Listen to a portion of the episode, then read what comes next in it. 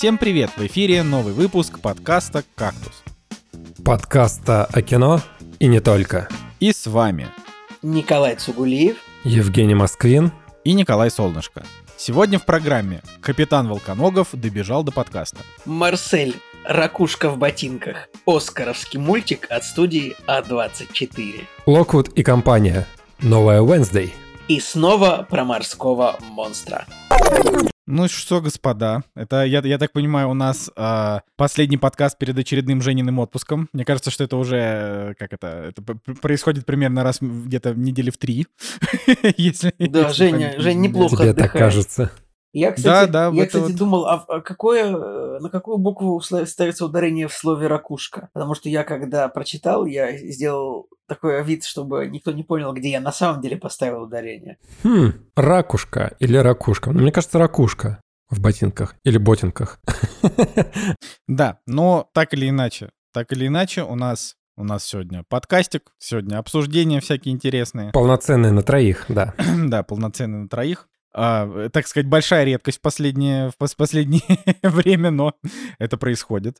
А, поэтому, что, первым делом про Boosty, да, надо сказать, потому что мы что-то немножко забываем, а как бы, а деньги сами себя не заработают. Поэтому, собственно, для того, чтобы пополнить наши карманы очередным миллионом рублей, а, мы предлагаем вам пройти по ссылочке в описании, перейти на сайт Boosty ru slash кактус подкаст или как-то там, не знаю, а, и посмотреть, как можно поддержать ваш любимый подкаст, если вы, конечно же, хотите поддержать ваш любимый подкаст. Как вариант, вы можете заказать фильм на просмотр. У нас такое происходит время от времени. Мы выстегиваемся с, с трэша или радуемся высокому искусству, которое нам, собственно, заказывают наши подписчики. А, значит, и, конечно же, конечно же, наша просто венец нашего творения, нашего, скажем так, подкастерского искусства — это Просто охренительный подкаст, который называется «Кактус Talk». Первый сезон и последний которого а, висит, собственно, на Boosty. И на данный момент пока что мы оставляем, типа, стандартный к нему доступ, что там за 400 рублей вы послушаете все 26 вышедших передач вот, в течение месяца вы можете их слушать. Потом, возможно, да, там позднее мы сделаем какой-то единый, а, единую какую-то цену за весь архив. А может быть, мы когда-нибудь и продолжим как-то столк, что вряд ли, конечно, но чем черт не шутит, Цигулиев очень на это надеется. Это вдруг, а, вдруг там вырастут цифры, Вдруг там ну, начнет, начнется расти рост подписчиков как-то столка. Тогда придется продолжить. Ну, типа, знаешь, как фанаты требуют, типа, давайте новый сезон сериала. Типа, снимите. И потом жадные жадные продюсеры потом такие, ладно. Я уже пообещал в нашем чудесном чатике о том, что мы как-нибудь запишем выпуск про нашу карьеру. Как-то так там, по-моему, звучало. А все потому, что у меня хорошее настроение. Вот э, когда решили закончить «Кактус Толк», было плохое настроение. А там в смысле? Когда такой... решили закончить «Кактус Толк», вы его решили, потому что ты сказал, мы должны закончить «Кактус Толк», я больше не хочу его записывать. Это буквально я вот, прямая цитата вот, была. Я тоже как бы... Я просто знал, что вот у вас просто у обоих плохое настроение. И просто, ну, не повезло, что почему-то почему-то э, двух голосов достаточно, деле... чтобы прекратить что-то. Николай, к огромному к огромному сожалению, Николай, э, тут вопрос не в демократии, а в том, что я последние, мне кажется, полтора месяца говорил о том, что мы закроем кактус толк, а, и вот, собственно, мы его закрыли. То есть это как бы в этом не было какого-то удивления, и слава богу. Короче, Короче, а, Boosty замечательная штука. Пожалуйста, пожалуйста, переходите, поддерживайте ваш любимый подкаст, если у вас такое желание есть. Если у вас такого желания нет, никто на вас не обидится. Вы просто можете поставить лайк и сделать репост этого выпуска или скинуть его вашим друзьям. И это для нас тоже будет очень приятно. А, вот, чтобы мы росли и продолжали оставаться долларовыми миллионерами, потому что именно столько приносит нам денег этот подкаст. Мы очень богаты. Да, но можно еще подписаться на наш Телеграм, зайти в чатик, написать комментарий в чатике. Но на самом деле самое важное, что я хотел сказать бонусом, если вы слушаете подкаст на Мэйве, на Google подкастах, Apple подкастах или где-то еще, но не подписаны на Яндекс Музыку, вот найдите нас там, пожалуйста, подпишитесь, точнее, поставьте лайк, потому что нам не хватает 18 человек до 1000. Меня уже прям триггерит. Я смотрю на эти цифры и думаю, ну когда, когда? Вот 18 человек осталось. Сделайте доброе дело, порадуйте Женю. Может быть, и как-то столк вернется, и вообще будем выпуски по три часа писать. Все возможно. Ну что, Николай, расскажи, давай вот внезапно, как у тебя дела? А то все ты иногда нас спрашиваешь, а начни сам первый. Да, Николай, как у тебя дела? Разорви шаблон. О, ничего себе, ничего себе, вот это, вот это, это что, это что, бунт на корабле? Ну-ка, пошли рассказывать дела быстро. Ладно. А, у меня прекрасно дела, ну, насколько это возможно в текущее время, ну, типа, на- нормально. Я э, работаю и играю в Хогвартс Легаси, иногда выхожу на улицу. Но на самом деле последнее время так холодно, что я, честно говоря, не выхожу на улицу и думаю, да и пошла на эта улица.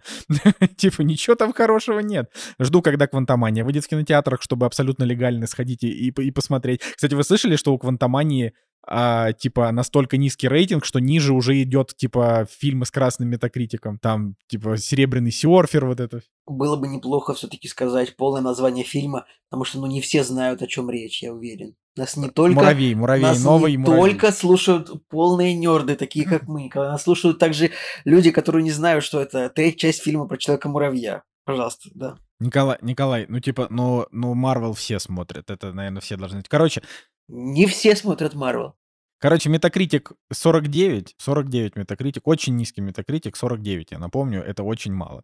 А, вот, и это, конечно, это, конечно, грустно, но, честно говоря, наплевать, ну, типа, я считаю, что чем больше Marvel щелкают по носу, ну, в целом, тем больше у них возможностей как- как- как-то исправиться, но, тем, но я хочу еще напомнить, что у фильма «Вечный», который мне очень понравился, у него 52 метакритик, что тоже, как бы, ну, типа, низкий крайне. Поэтому фиг его знает, может, там еще и хорошее кино, на самом деле, но вряд ли. А, вот, а так в целом, ну, как бы, я в своем дела-блоке, да, хотел рассказать, помимо того, что мы реально продолжаем играть в Хогвартс Легаси буквально просто постоянно, ну, типа, когда есть время.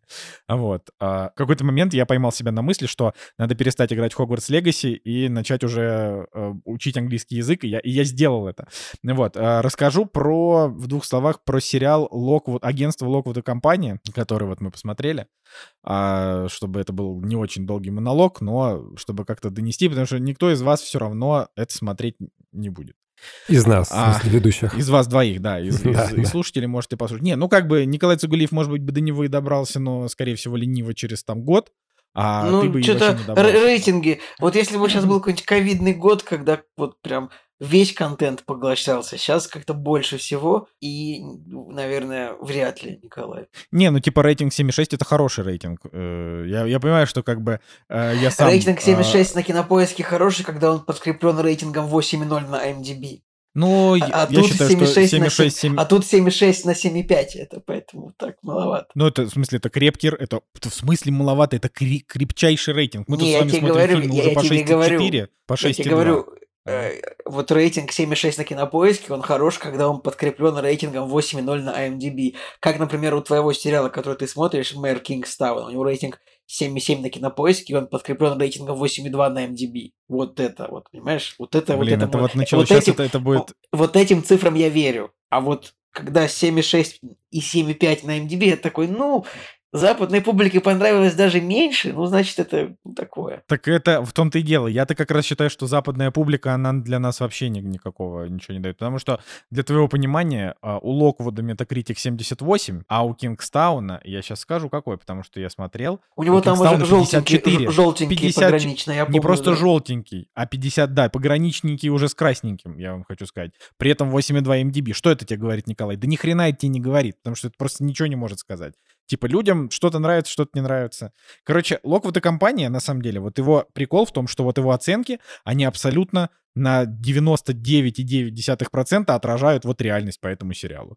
Вот. То есть какой, в, чем, там суть? Ну, типа, есть такой а, писатель Джонатан Страут, а, это чел, которого я с детства читаю. У него есть такой замечательный, за- у него есть такой замечательный цикл, как трилогия Бартимеуса про, про Джина. А, И всем советую, если вы не читали, не знаю, детям своим тоже купите. Это, это, это интересно, и это, не, это даже не, это не кидалт, это просто фэнтези, прикольно. И вот у него есть еще такая кидалт-серия книжная, которая называется «Локвуд и компания». Значит, про что вообще эта вся история? А, альтернативная вселенная, в которой произошла, значит, такая, такой ивент, который называется а, проблема, the problem. А, и, значит, суть этой the problem в том, что по- ну, типа, летают призраки, много, очень много призраков везде. А, И эти призраки, они, в отличие от призраков классических, к которым мы привыкли, которые просто Ну, типа, знаете, вот которых вы можете встретить каждый день на улице. Просто э, проходят сквозь тебя уныло и пытаются решить свои неразрешенные дела, но никогда этого не делают, поэтому вечно Это скитаются. такие призраки, Ну, которые, общем, которые подходят мелочь на остановке стрельнуть на пиво. А, нет, это бродяги. Ну ладно. бродяги и леди. А, ну вот, ну, короче, это, это не классические призраки а, в, в, том, в том виде, в котором нам их всегда показывали, в том числе там Гарри Поттере. Ну, то есть как бы привидения, да, призраки, ghosts. А, значит, здесь призраки, они выглядят примерно так же, но при этом их прикосновение смертельно. Поэтому после этого The Problem э, случилось, ну, я так понимаю, нам об этом, нам очень мало раскрывают про то, что, что было в, там во время и после э, как бы сразу после, то есть вот этот вот origin the problem нам не показывают, а нам показывают, что вот уже это, это прошло какое-то, значит, много лет назад, и для того, чтобы бороться с призраками, а, соответственно, взрослые люди создают агентство, в которые набирают детей, которые идут сражаться с призраками. Почему детей? Потому что дети чувствуют и видят призраков. Не все, конечно, дети с улицы любой, а вот типа рождаются чувствительные дети к этому ко всему, и у них как бы есть такие разные типа классы, да, кто-то их только, значит, вот э, там чувствует их ауру, кто-то видит, а, например, там на месте, не знаю, убийства, видит, где там произошло убийство, кто-то видит прям самого призрака, вот как он движется, вот, и у них, короче, у всех есть свои вот, значит, вот эти вот подклассы, да, и они, э, значит, сбиваются в агентство и воюют. И главная героиня, которую зовут Люси, насколько я правильно, да. Собственно, а, Люси, она, значит, у нее такая абсолютно мерзотнейшая мамаша, которая отправляет ее как бы насильно вот в одно из таких агентств. А, и девочка, значит, предупреждает там на одном из кейсов, это самое начало, предупреждает на одном из кейсов своего вот как бы супервайзера, там такой взрослый мужик, что типа вот если ты сейчас не выведешь детей, а, ну типа моих коллег, я так, знаешь, это э, не, не терминологии сериала говорю, а, то, скорее всего, они все погибнут, и он такой просто закрывает дверь, и они все погибают, кроме, кроме нее, а ее подруга ловит типа призрачную кому. Это так называется, когда, не знаю, что-то вот человек теряет, теряет как бы сознание, ну, как будто он в коме, но еще жив. Ну вот, ну такая стра- страшная, неприятная штука. Это призрачная кома, и, в общем, девочка психу... А, там проходит суд, на суде, значит, признают, э, что, э, типа, что это ее вина, хотя это абсолютно не ее вина, типа, мужик этот вины тоже своей не признает. И она, короче, сбегает из дома, прибегает в Лондон из своего там, из своих каких-то пердей, и в Лондоне она знакомится с подростком, которого зовут, э, значит, Энтони Локвуд. А, у него есть друг тоже Джордж Карим, и типа им там, не знаю, по 16-17 лет. И у них как бы свое такое микроагентство, и она вот начинает, значит, с ними тусоваться и какие-то дела расследовать. И там 8 серий всего, по 40 минут, и 4 серии отведены на первую книгу, и 4 серии на вторую книгу. Соответственно, я предполагаю, что так как книжек в серии 5, то, скорее всего, будет типа 3 сезона. Вот, если этот сериал будет успешным, если его продлят. И, значит, ну, короче, мне он прям понравился. Типа, я ему поставил 7, но это вот, это, во-первых, от него не оторваться, потому что он очень быстро и легко смотрится. Во-вторых, приятные герои. События там сменяют друг друга очень так вот активно. А, реально обаятельные все вот эти детишки и взрослые, и есть, опять же, так как это английский сериал, есть определенный вот этот английский колорит, а, что, типа, там, не знаю, вот этот главный мальчик, который, который сам Локвуд, он все время ходит, значит, такой в костюме, вот, то есть он старается как бы подражать аристократии лондонской, но при этом он, конечно же, ну, типа, ну, просто чел, ну, там, у него, остался у него дом там после смерти родителей. Вот. И там просто очень много всякой чертовщины происходит. Короче, почему я с Венсдей его там сравнил, как вот мы это вначале, значит, произнесли? Потому что это как бы это тоже сериал про подростков, по большей части для подростков, но от него можно кайфануть, если нравится такой вот жанр, когда подростки там сражаются со злом, при этом он как бы, как и Wednesday, он не лайтовый, то есть тут тоже прям убивают во все поля, типа там он а, в некотором роде довольно жестокий, вот, но чуть более детский, чем Wednesday, потому что Wednesday, он прям совсем, местами он такой прям совсем жестокий, ну, если, если говорить, что он там для детей, то есть он не прям для детей, вот, этот он, он более детский. Но я готов его советовать, реально интересный, прикольный, веселый. Почему 7? Потому что он как бы но он просто, он не очень, он не очень крепкий, вот так вот сказать. То есть э, э, вот, вот самое мое нелюбимое, что происходит вообще в любом видеоконтенте, который я смотрю, это когда вот сценаристы не понимают, что делать с героями, и они э, гоняют их с места на место. И иногда вот это как бы в тему, то есть вот иногда герои ходят из одной локации в другую, потом возвращаются в ту, и так по 25 раз, потому что это как бы обусловлено прям таким крепким сюжетом, потому что там надо что-то, вот, не знаю, исследовать, расследовать, либо потому что у них есть большая хаб-локация, как в Wednesday, например. Вот. А здесь... Э, они, ну, типа, в какой-то, ну, там, не знаю, герои идут на какое-то дело, на них, э, не знаю, им, им дают люлей. Они, они возвращаются... захотелось. Чего ты говоришь? Ты говоришь, герои идут на какое-то дело, и выпить захотелось. Ладно. Это что такое? Это какая-то отсылка к блат... Блатниковой да, песне, это ли? и- именно это отсылка к блатниковой песне, да, да. Мне Понятно, стыдно, но я просто Короче- решил немножко перебить чуть-чуть. Ну, правильно. Ну вот, э, значит, вот они идут на дело, им дают люлей, они возвращаются домой, а, там, не знаю, в- в- вы- вытирают лица и такие, ну, а теперь надо делать следующую вылазку. Делают следующую вылазку, опять она, не знаю, какая-то неудача, они опять возвращаются домой. Ну, то есть, ну, как-то вот в этом плане он немножко, немножко слабоват. Но так как он короткий, и там, опять же, герои приятные, короче, я его, я его бы посоветовал. Вот, такие мои дела. Как А где он вышел еще раз? На каком сервисе? на торрентах. torrents.ru. Класс. Мой любимый сервис. Да, не, ну на самом деле на, это- на, это- торрент, на торрентфликсе. Это, это, нет, это нетфликсовский сериал, но так как я последнее время как бы я принял очень негативно позицию, то есть сна- сначала мне не понравилось, что они там все поуходили с российского рынка, я там оплачивал Amazon Prime, потому что я думал, ну вот Amazon Prime красавчики, они с российского рынка не ушли, их просто оплатить тяжело. А в итоге месяц назад или там две недели назад Amazon Prime такие, мы удаляем все российские аккаунты, которые у нас есть, и уходим с российского рынка. Я сказал, ну и пошли вы, не получите вы ни копейки от меня денег больше. Вот, и как бы, и вот с Netflix, типа, мало того, что они сначала свалили так, ну, как бы грубо и погано, так недавно они еще и приняли новую историю с тем, что теперь нельзя шерить пароли, то есть нельзя оплатить а, Netflix этот вообще экстра, из-за, экстра из-за- за то, что это самое, еще я э, сериал э, 1899 отменили просто, ну, Netflix.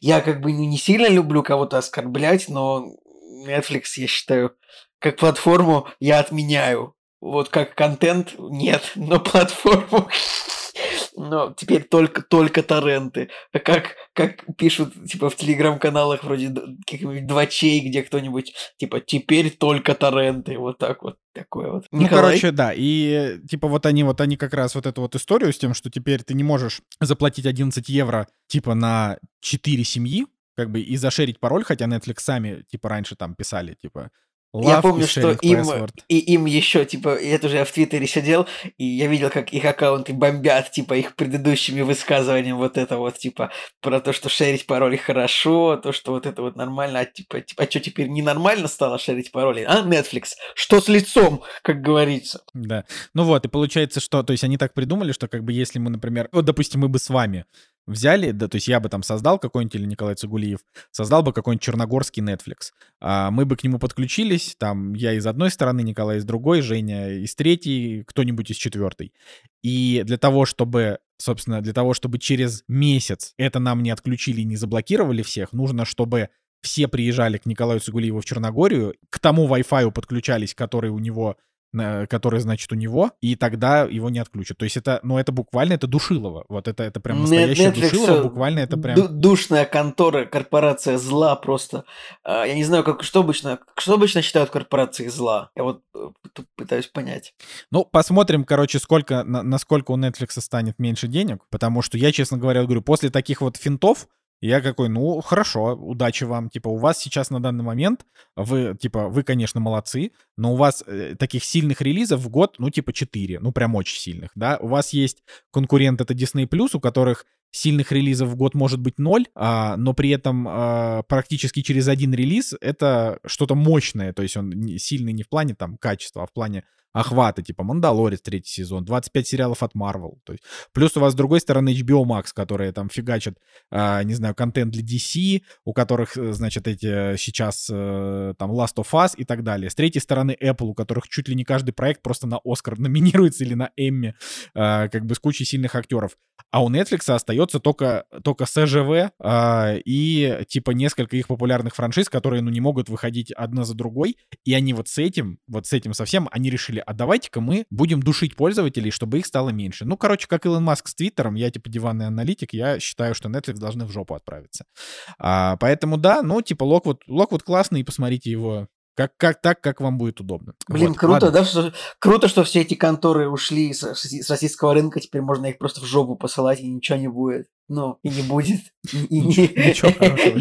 Ну, типа, и мы такие, ну и ладно, типа, раньше как-то, ну, ну, мы хотели, мы хотели, чтобы у нас рекламу купили, эти конторы, ну, покупали рекламу уже у нас, наверное, один раз Netflix у нас купил рекламу. Вообще, представляете, у Кактуса Netflix купил рекламу один раз. Вообще, чё? Мы, мы что, типа, суперпопулярный подкаст? Типа, да? Ну, эти времена, конечно же, прошли, и Netflix, в общем-то, скурвился во всех смыслах.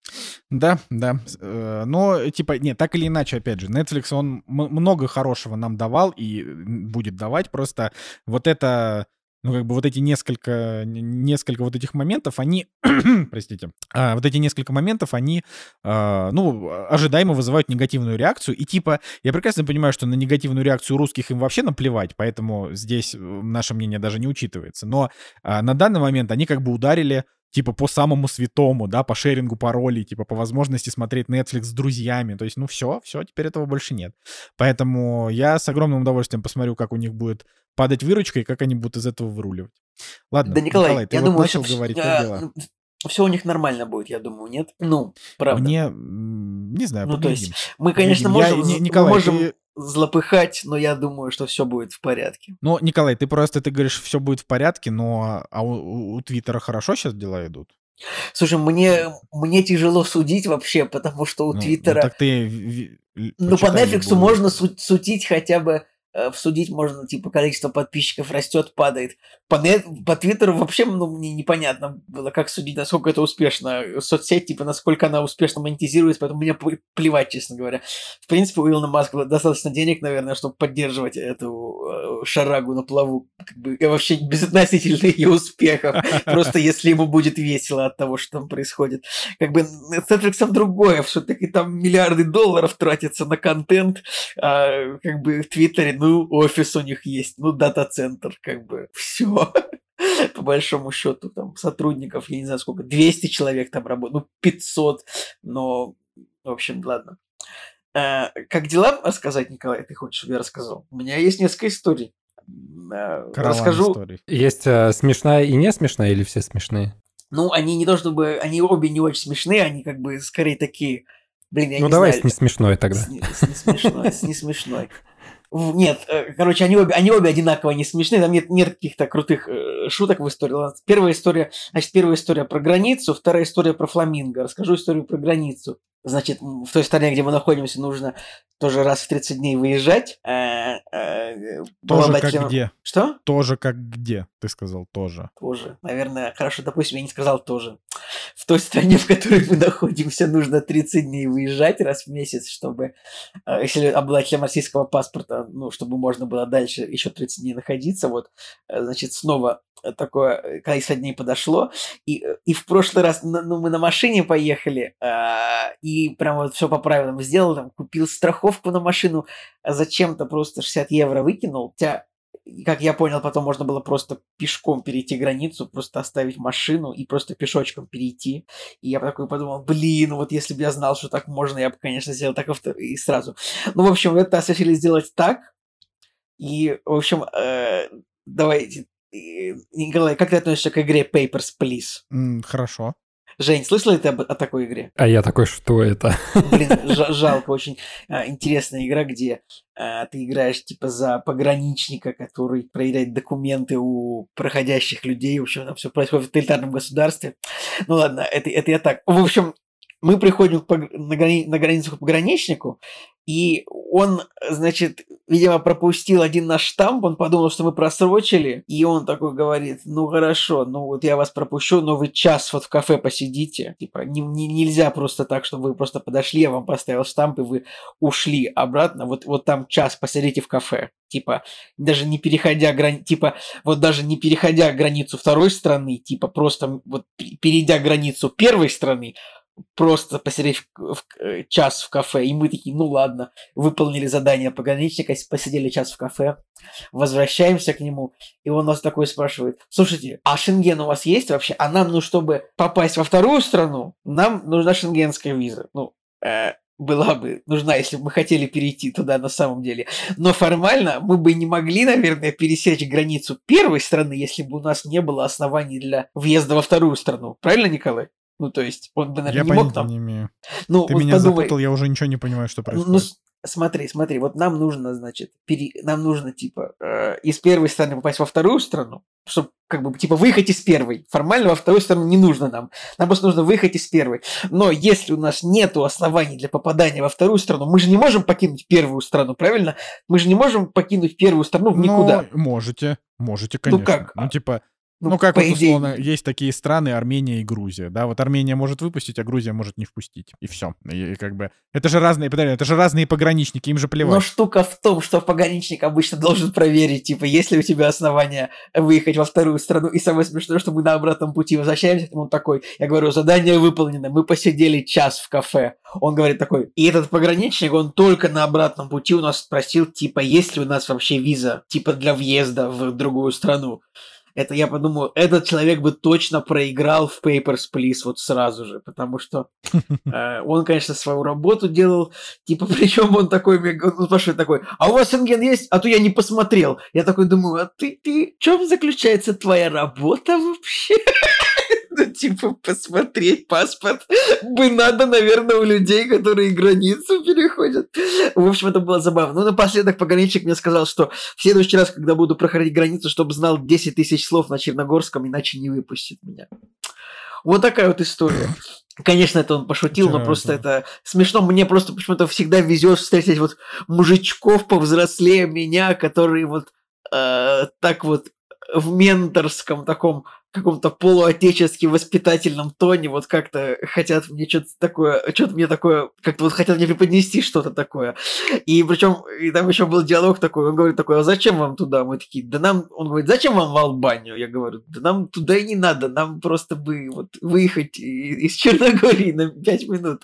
Он говорит такой, вот в потому что в Албанию надо албанцам, туркам надо в Турцию, а россиянам надо в Россию. Я такой думаю, ну, тут бы как бы в общем, есть разные взгляды на этот счет, но я решил, короче, с ним, конечно, не, я решил с ним, конечно, не спорить, но как бы я реально говорю, мне вот просто постоянно везет вот каких-то вот мужичков постарше меня, которые вот, будь это какой-нибудь пограничник, полицейский, какой-нибудь сотрудник, какой-нибудь какой-нибудь инспектор ветеринарной станции, который вот обязательно любит мне как-то вот, не знаю, как-то вот воспользоваться ситуацией и типа преподнести мне в подарок вот, то, то, что он мне сделал, но при этом еще повоспитывать. Я не знаю. Я думаю, что у всех бывают такие случаи. Ладно, вот такая вот история. Но, э, значит, границу, в общем, задачу мы выполнили, деньги на автомобильную страховку сэкономили. Вот такая вот история. Но это первая история. Еще Да, вторая история. вторая? Вторая история о том, как мы, э, значит, решили поехать смотреть озеро с фламингами. Это, на самом деле, я третий раз такую историю рассказываю, потому что вот я там в третьей стране подряд, ну, буквально, и вот типа в часе езды от дома находится озеро с фламингами. Там такое было в Испании, потом это было в Греции на острове. И теперь вы, значит, съездили и посмотрели на фламинго. И А, нет, тут, тут, хороши. тут, тут, тут- тут немножко было по-другому. А там, короче, фламинги живут на соленом таком озере. А Это соленое озеро, это бывшие, ну как сказать, наверное, соляные копии. Я не знаю, не копии, наверное, плохое слово, но вот соль добывают. Вот, как Николай, бы. топ топовые соляные копии. топовые соли. Ой, ой, ой, это какая-то пропаганда. В общем, да, э, бывшее, значит, место, где большущее, огромное озеро, на котором, значит, раньше добывали соль, дичайшая соляная фабрика была, а сейчас просто, ну, по большому счету, орнитологический заповедник. И, как бы, это озеро, но оно испещрено, как бы, ячейками.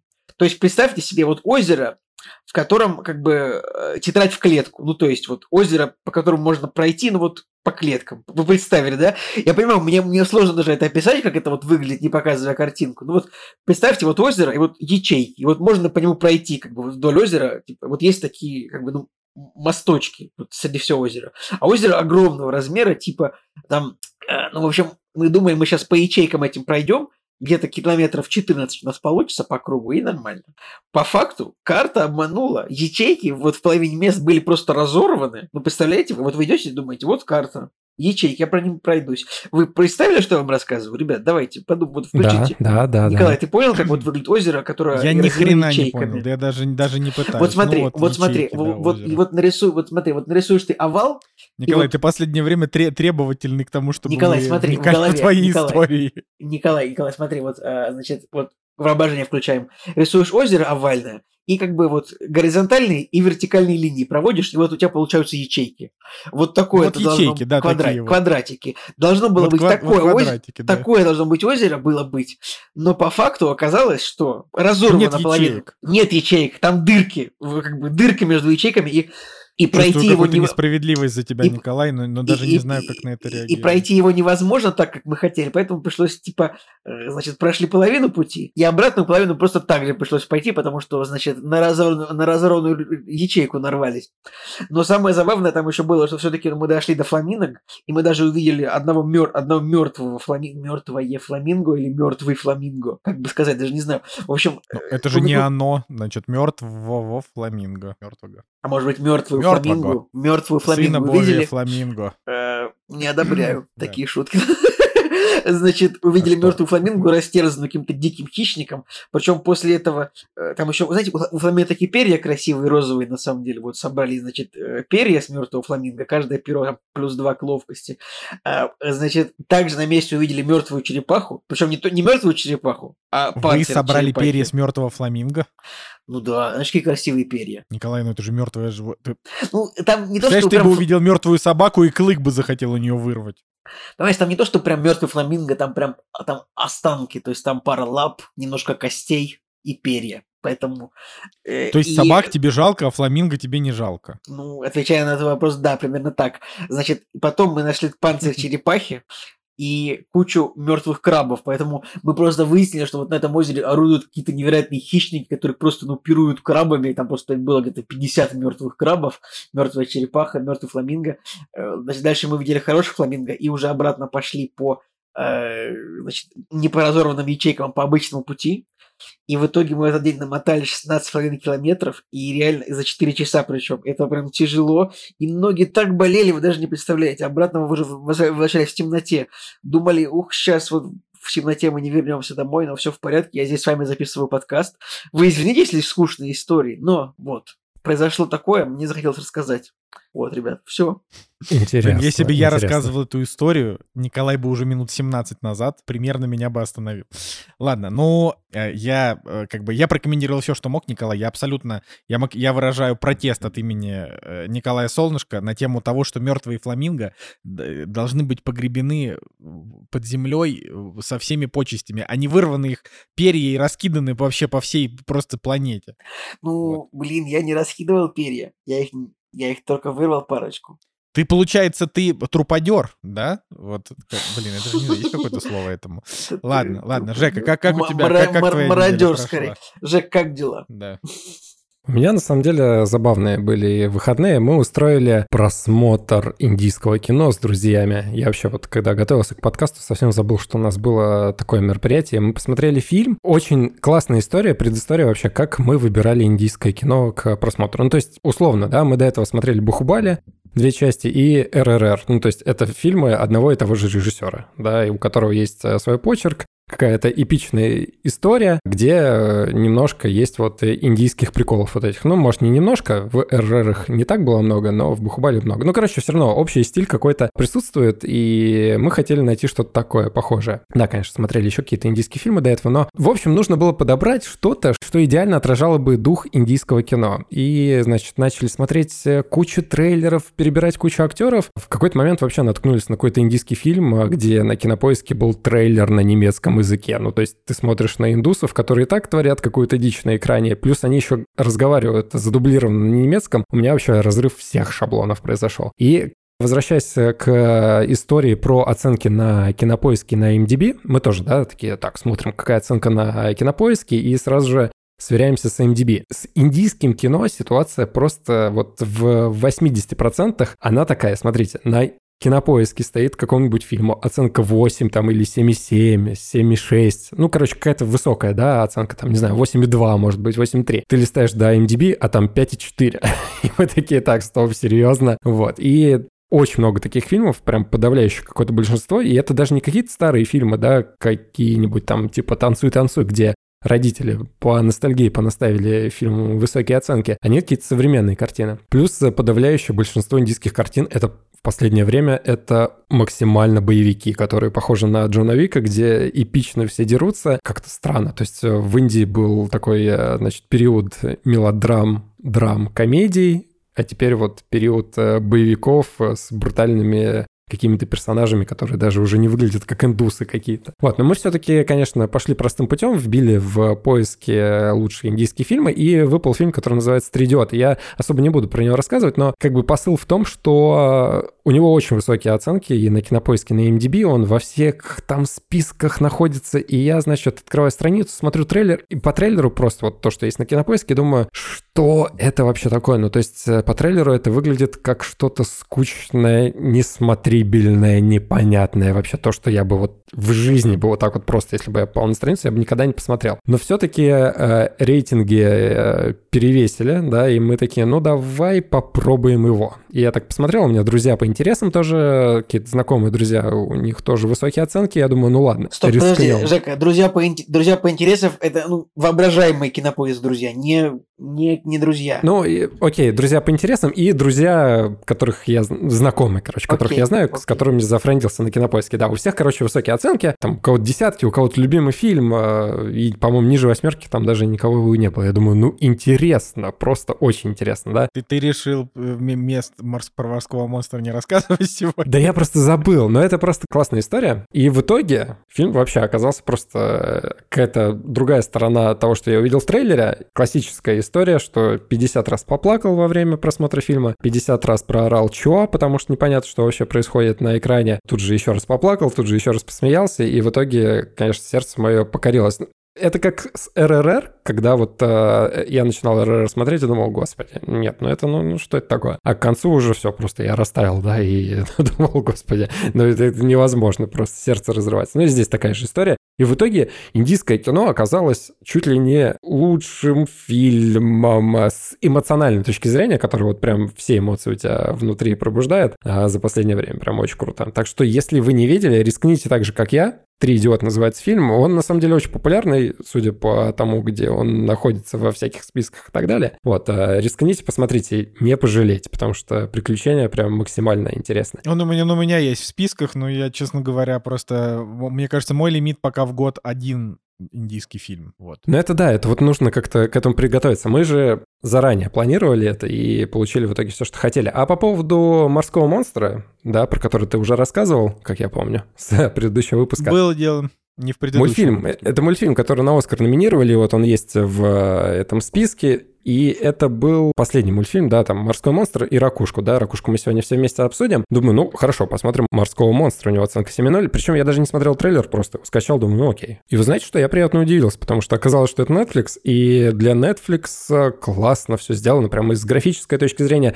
Я в предыдущий раз рассказывал про удачу, который на Apple выходил. И там и с концепцией, и с графикой, и Короче, вот совсем-совсем как-то не очень дела обстояли. А здесь Netflix продолжает э, штамповать мультфильмы э, классные. То есть я помню мультик про Санту, Теперь вот этот фильм э, меня не разочаровал. Но проблема только в том, что он вообще не для детей. Мне кажется, там юмора вообще нет. Он такой взрослый, он такой серьезный, но как бы он а, детским взглядом на такие серьезные проблемы а, разговаривает, но в целом как бы как мультфильм. Вообще, это, «Морской монстр» был бы отличным фильмом, если бы он не был мультфильмом. То есть, если бы он а, снят был прям серьезно какой-нибудь э, Гора Вербинский или какой-нибудь такой серьезный режиссер снял бы этот фильм, и тогда было бы круто. Ну, то есть вот прям совсем, я чтобы бы, прям я мрачно бы хотел, было.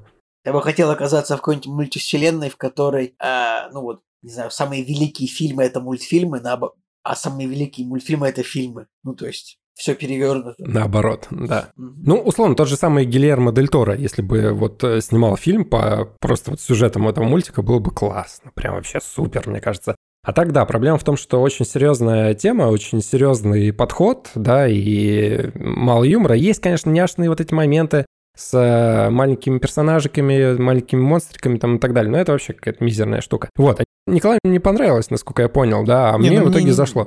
Ну, типа, я не знаю, насколько тебе... Я поставил ему 6, потому что... А, ты 8, нифига себе. О, ну 8 это для него...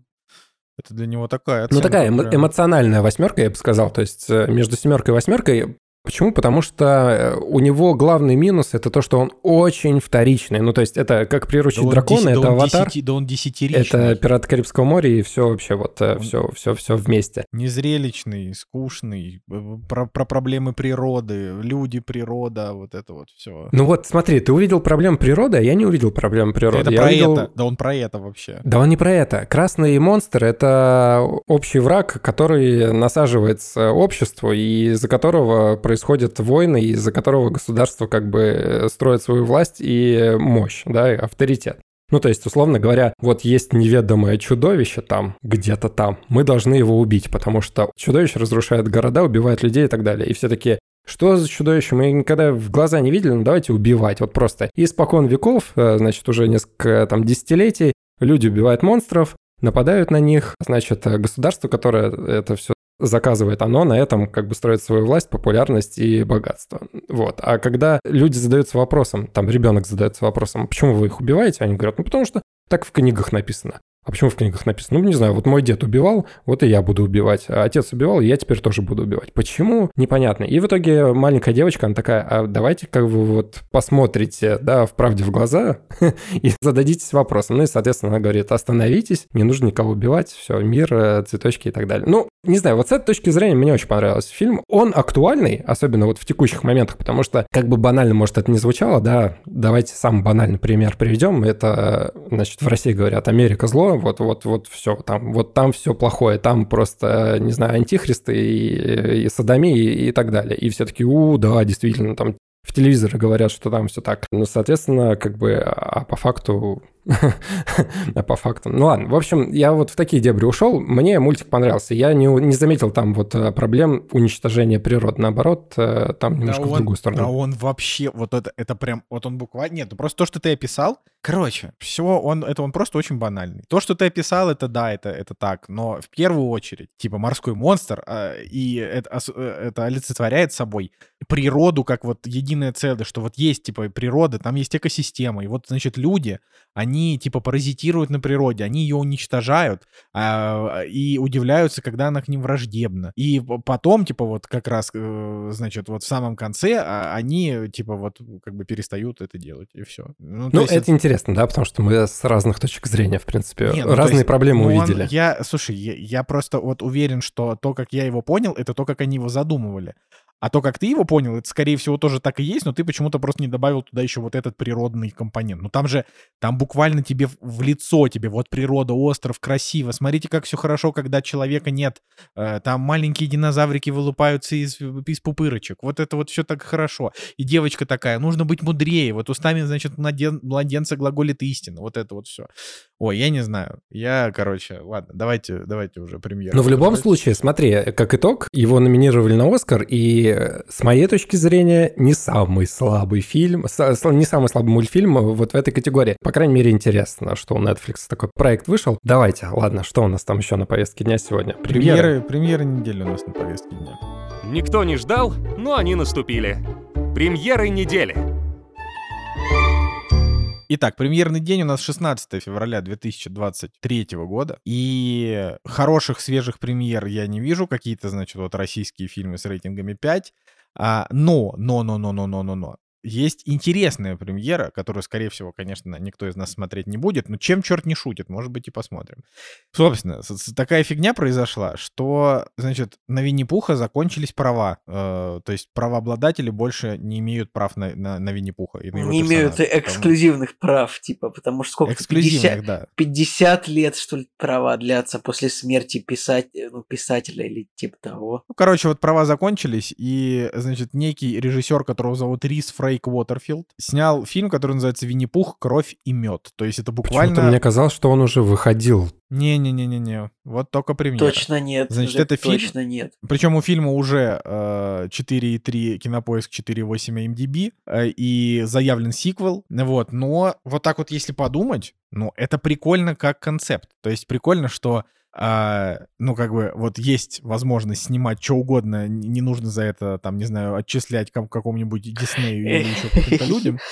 Я не знаю, на самом деле, насчет Винни-Пух, кровь и мед, я гораздо больше жду фильм «Кокаиновый медведь». Я не знаю, слышали Ну, это- ли вы. Ну вот, а подожди, ну кокаиновый медведь, это же просто, это же прикольное кино должно быть. Ну, должно быть- это же э, не У трэш. него рейтинг может быть так, не знаю, судя по трейлеру, чисто трэш, медведь бегает, жрет людей, э, Винни-Пух, кровь, м, рейтинг может быть такой же, Да мне не, ну подожди, абсолютно. там клевые актеры, медведь по крайней реаль- по мере. реальной истории же снят. Ну. А здесь э, просто категория С фильм. Он снят по реальной истории, но как бы там реальная история была в том, что кокаин, медведь объелся кокаина и, и умер. Вот это была реальная история. Ну, то есть, и там, и, и сложно сказать, что вот, вот по этой истории снят фильм. То есть он по другой. Ладно, давайте про Винни-Пуха, что-то я не о том. Не, ну тут просто, просто классно. Это такая деконструкция типа того, что Винни-Пух и Пятачок были брошены Кристофером Робином, и они просто убивают подростков. Ну, я не знаю, это как бы... Мне кажется, это должно быть весело, но... Короче, вот это, это если смотреть, то это собраться такой, э, такой плотной, веселой такой компанией, как бы и чисто угореть. Вот я, я так это при- примерно себе представляю, потому что там должны быть, да и судя по трейлеру, просто отвратительные актеры. Вот, но наверняка очень смешно. Вот, поэтому... Я поэтому- на самом деле вообще против этого проекта. Почему у меня такое ощущение сложилось, что он уже выходил? Потому что где-то сколько-то месяцев назад прокатилась невероятная волна по всем пабликам и не пабликам с рекламой этого фильма. Причем такая грязная какая-то пиар-компания была, и даже Кинопоиск, который обычно говнище вот это вот не рекламирует, они тоже начали классическими а, скопированными словами его рекламировать, э, и я подумал, ну зачем? Ну это же просто откровенное плохое, дешевое кино. Ну, ты этого не знаешь. А вдруг это, а вдруг это смешное дешевое кино? Ну, то есть не. фильмы, фильмы типа категории Е и тоже иногда... По закону, ребят, уточнение. По законам США авторские права на произведение перестают действовать спустя 95 лет. Вот. Я сказал 50 лет. Ну, в общем, просто чтобы не обмануть. Да, ну у них там постоянно что-то меняется, постоянно они там, а, значит, борются за эти сроки. По-моему, я где-то недавно читал статью на эту тему. Ну ладно.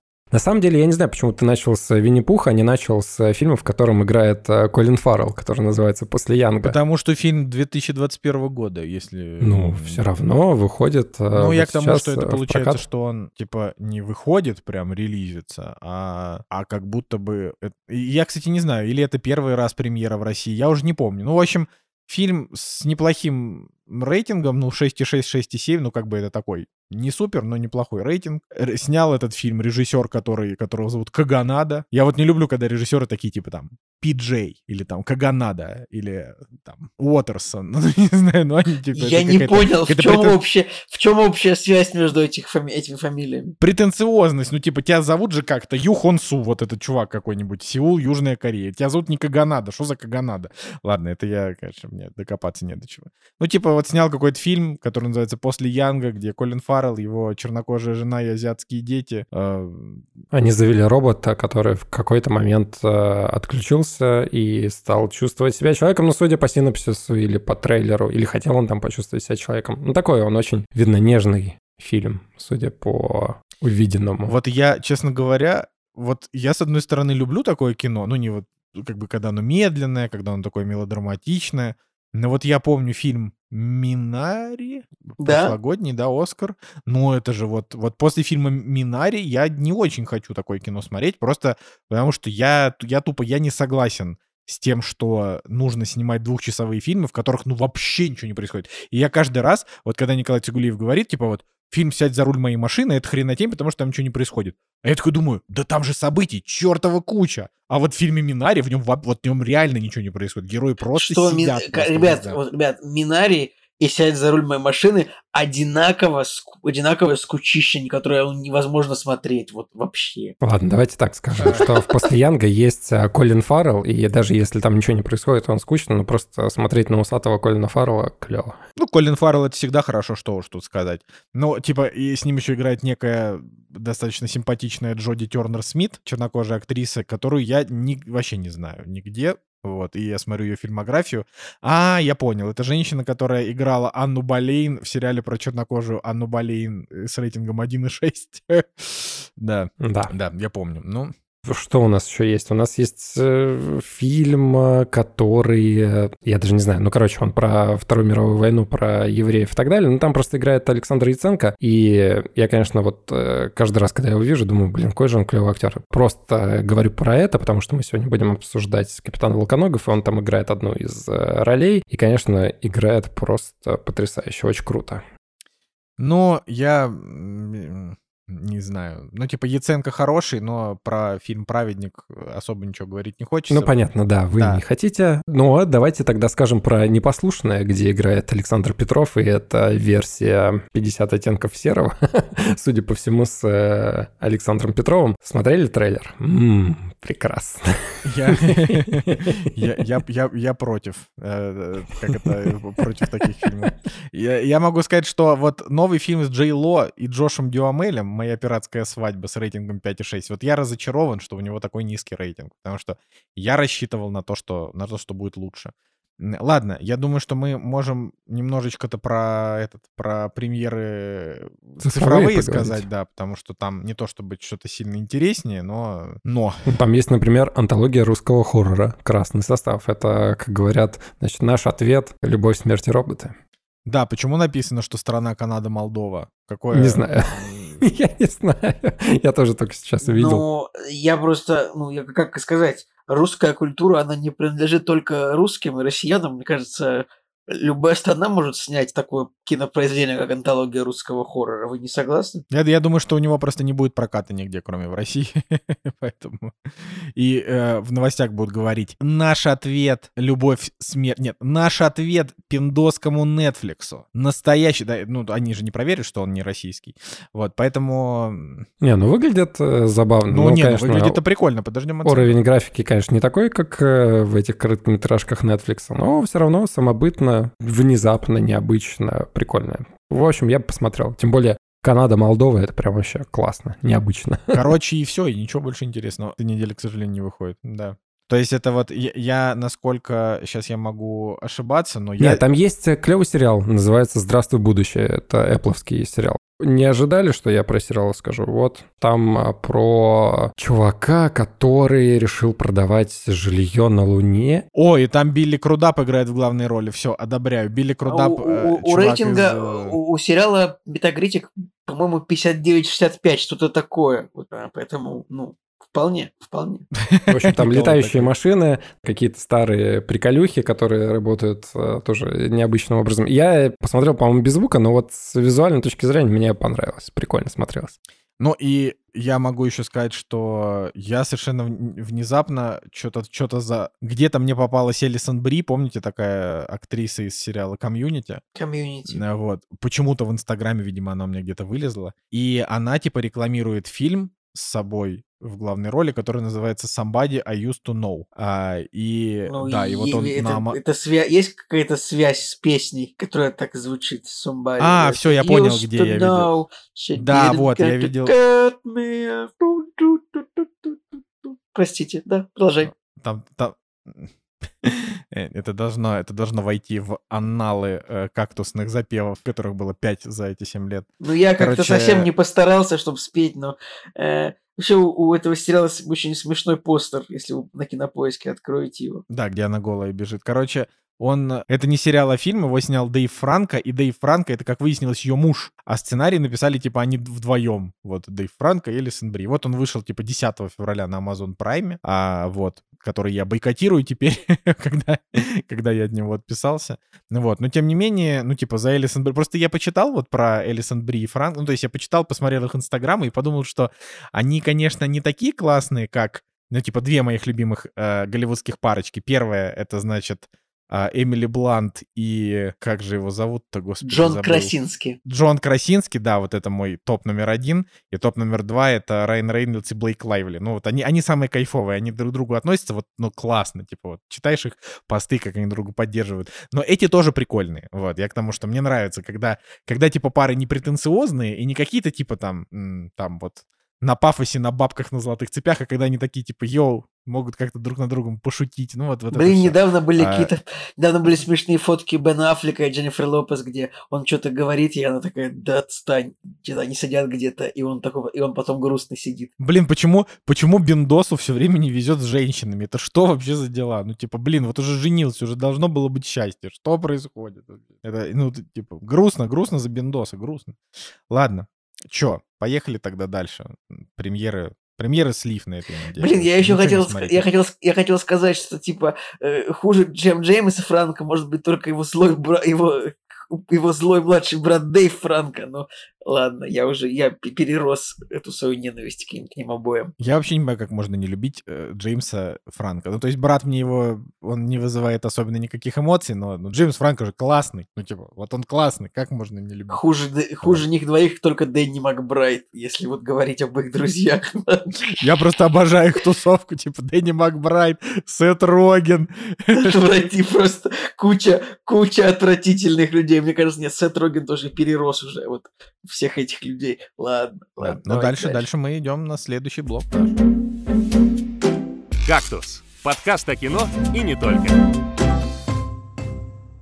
Ну что ж, друзья, довольно интересная история. Наконец-таки а, появился, скажем так, э, фильм, которому выдано было много, э, много авансов, я бы сказал, даже много кредитов, я бы сказал, по, по льготной и много льготных процентов по ипотеке было этому фильму выдано заблаговременно до его появления.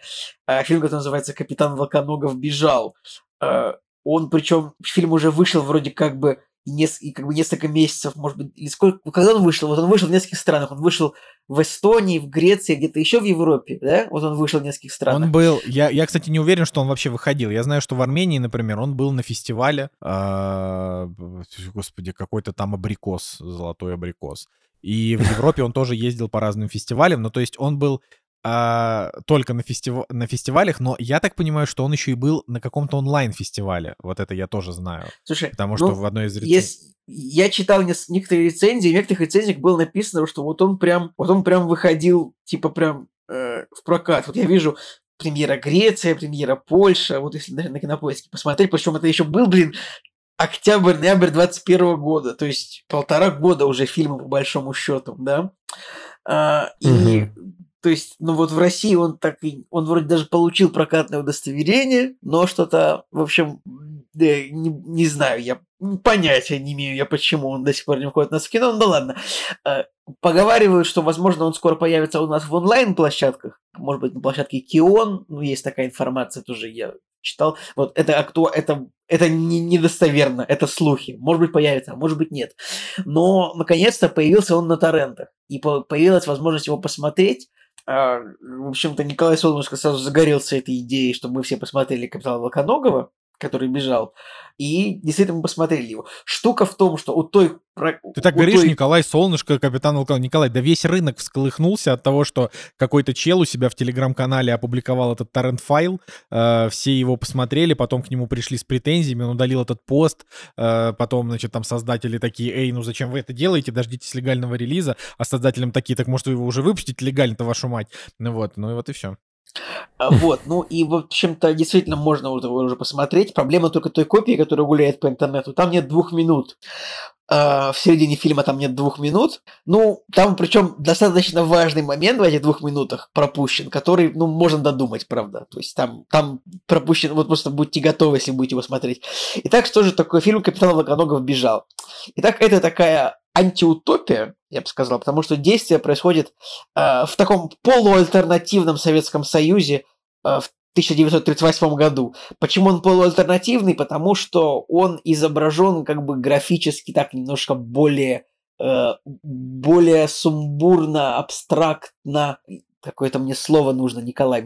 Женя, нужно какое-то слово такое. Авангардно. Такое вот слово мне нужно какое-то. Артхаусное, я не знаю. Как-то, нет, не артхаус. Смесь э, современного и старого. Такое Как-то он... какое-то. э, Я бы, нет, я бы не сказал, что он ретро-футуристично изображен. Он, он скорее вот показан как... э, Короче, как фан- такой фантазийный Советский Союз немножко в том, что вот нам показывается, вот капитан Волконогов, он сотрудник спецслужбы, ну, возможно, это НКВД, но как бы там прям, по-моему, не могу ошибаться, но мне показалось, там прям не называется, как называется их структура. Поэтому это может быть... Ну, просто чекист. Это может быть вообще э, летучая полиция нравов, что угодно, как мы назовем эту структуру как угодно. В общем, он сотрудник репрессивной структуры, спецслужбы, которая, ну вот, занимается, э, скажем так, тем, что в СССР называлось большой террор, например, так мы назовем это. Не знаю, э, да, он работает в этой, в этой спецслужбе, и они занимаются, ну, скажем так, они занимаются исполнением приговоров э, вот в отношении людей. Каких приговоров вы все понимаете? Э, и в какой-то момент э, оказывается, что вот весь взвод капитана Волконогова, капитана Волконогова играет талантливый русский актер Юра Борисов. Юра Борисов как бы вообще всегда очень круто. Как бы мне кажется, что э, вот если нейросеть попросить изобразить русский мужик, то вот это будет Юра Борисов.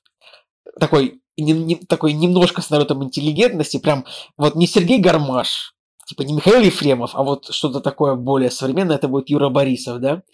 Э, Поэтому вот всегда, когда нужно играть какого-то такого современного, какого-то такого э, немножечко отличного от стандартного полицейского алкоголика, вот Юра Борисов идеальный вариант. В общем, он играет капитана Волконогова, э, как бы, и вот в какой-то момент оказывается, что весь взвод этого капитана собираются расстрелять. Ну, бывало такое в этих э, спецслужбах, что э, что-то они накосячили, и, значит, вот всех их тоже нужно обвинить и, значит, привести приговор в исполнение. И капитан Волконогов быстренько это узнает, что, типа, вот он в очереди на расстрел буквально следующий. И он решает как бы убежать. Ну и он, соответственно, убегает э, из, э, из штаб-квартиры этой спецслужбы. И вот весь фильм как бы он, в принципе, убегает. Ну, наверное, в принципе, можно и прочитать, вот э, рассказать как бы этот синопсис, который, в принципе, вынесен и в, в этот самый, и на кинопоиске это написано. Какой-то момент... Николай, э, очень, очень важно, что, да-да-да. что в фильме не, не показывалось, что его собираются тоже расстрелять или что такое. То есть тогда там были намеки, что их там выводили на, куда- куда-то там по Нет, очереди. Николай, того, это, чтобы- по-моему, это абсолютно решенный вопрос, что сначала одного его приятеля, потом следующего. Нет, все началось со смерти их э, начальника. Да, во-первых, сначала, начальник. сначала по- покончил с собой их кома- командир их взвода, и потом уже понятно, что им всем тоже придется умереть. Ну, то есть, а причем они это не сразу поняли, но Юра Борисов, он это понял где-то через одного человека. Вот он так, они такой, так, давай там это, на, перес, как там, на переаттестацию. И ты тоже на переаттестацию. И, Юра, и, Юра- и, и- и Волконогов такой, ага, я все понял. Поэтому, Николай, ты ошибаешься, это прям решенный вопрос. Там даже сказали, типа, закрыть двери, там все такое, чтобы никто не убежал, поэтому вопрос решенный, он должен был вот быть э, обвинен в этом во всем деле. А, и короче, в какой-то момент он, он убегает, и как бы он, э, там надо важно сказать, что он там как бы смешивается с бомжами, ну, то есть он просто смешивается с бомжами. И вот эта спецслужба в итоге бомжей привлекает для того, чтобы закапывать трупы э, людей уже расстрелянных. И среди остальных людей, как бы, герой Юрия Борисова находит своего ближайшего друга в исполнении актера Никиты Кукушкина. Кстати, вот мне вот что-то так не нравился Никита Кукушкин до этого, а в этом фильме он прям так сыграл хорошо и прям... Николай, почему Э, ну- тебе, почему тебе вообще никто, никто вот классный тебе не нравится? Кто, кто тебе вообще нравится? Почему? Я же плохо... всё- я ты слово-. Я, хорошо, Александр Яценко тоже отличный, Юра Борисов классный. Я только сказал, что мне не нравится Никита Кукушкин. Ну, не нравится. Вот, ну, сейчас я понял, что актер, правда, хороший. Мне он не нравился, Николай, потому что... Никита мне- Кукушкин, это тебе, это тебе не Роман Курцин, знаешь? Меня, Ладно. меня очень сильно не, не понравился клип «Никаких больше вечеринок», он там играл главную роль, и поэтому я думаю, фу, отвратитель. Короче, просто Блин. он снялся в дурацком клипе, который испортил мне восприятие этого актера. Суть. Классный клип Отли- вообще, отличный актер, отличный актер. Вот. И в какой-то момент он, э, еще раз, я рассказываю, значит, что привлекают, спецслужбы привлекают бомжей для того, чтобы закапывать трупы. И среди трупов капитан Волконогов обнаруживает своего друга, коллегу, как бы, которого, вот, которого расстреляли перед ним, очевидно. И через несколько минут, как бы, этот вот друг, он является к капитану Волконогову, как бы, вот, как бы, как будто бы с того света он к нему является и говорит, что, ну, я уже в ад попал, нас там мучают, а вот если тебя кто-то простит из тех, кому ты боль причинил, то ты сможешь в рай попасть. Ну и как бы это завязка фильма, что капитан Лаконогов дальше начинает как бы бегать по, э, по семьям тех людей, у кого кого-то репрессировали, и просить у них прощения. Вот, я рассказал как бы синапсис.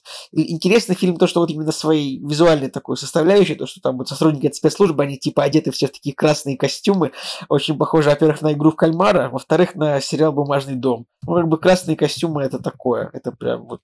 Это больше похоже на, на, на всякие клипы группы Short Paris, например, или какая-то такая айспик Ну, в общем- эстетика, я бы сказал даже.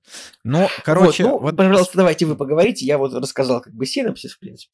А, то есть ты себя обезопасил, да? Ты такой, ну, синапсис рассказал, Нет, так я могу... обтекаемо. Ну, смотрите, в общем, по фильму. Фильм, конечно, стоит смотреть, он достойный. Но мое такое мнение, что вот в текущей ситуации вообще что происходит, я, я бы не хотел его смотреть вообще. Вообще бы не хотел, потому что это... Ну, Это эскапизм, Николай, я обвиняю тебя Это, в эска- это, это эскапизм, я понимаю эти обвинения, и вот я считаю, что лучше бы он, лучше бы вот он не выходил вообще, ну, не знаю, потому что выход такого фильма, к сожалению, всё равно ничего не изменит, а хуже от него мне стало гораздо, вот я так скажу.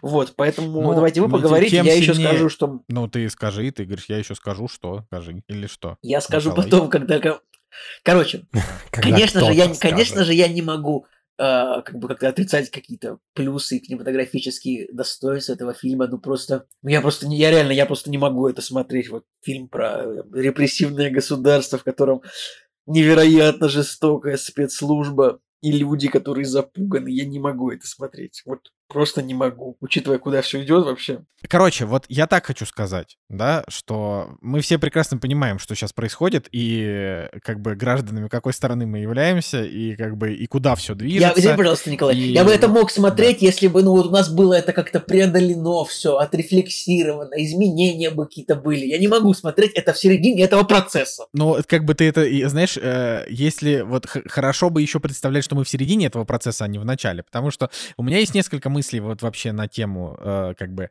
политической стороны этого фильма. Э, Да, я хочу напомнить, что, значит, ну типа 22 год началось самое страшное событие в Европе, не знаю, за последние просто 50 лет а, или, или больше. А как бы в 21 году было тоже очень, значит, такая, э, та- та- такая неприятная история с, э, значит, с одним небезызвестным отравлением.